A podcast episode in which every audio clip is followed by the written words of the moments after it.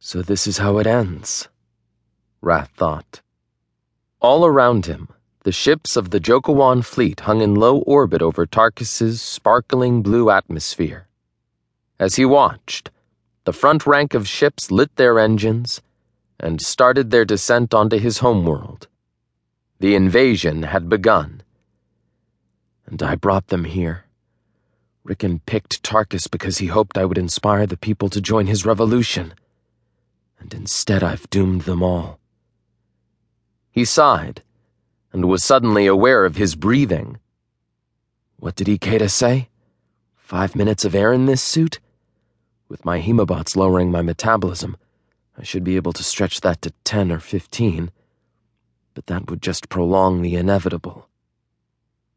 He craned his neck, surveying the fleet. He had lost sight of Lonergan in the confusion of being expelled into space. Somehow the old man had drifted out of sight already.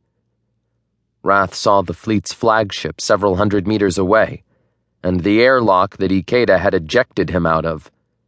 It felt close enough to touch, but it might as well have been on the other side of the planet for all Rath could do about it. Stuck here floating, with no means of propulsion. He watched as the ship began to move, slowly, inexorably toward the planet. Jamie's on that ship.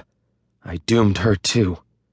Press ganged into the Jokuan army, while I sit here running out of air watching my world crumble. No air supply, and no means of propulsion. This is how it ends. Rath frowned. No.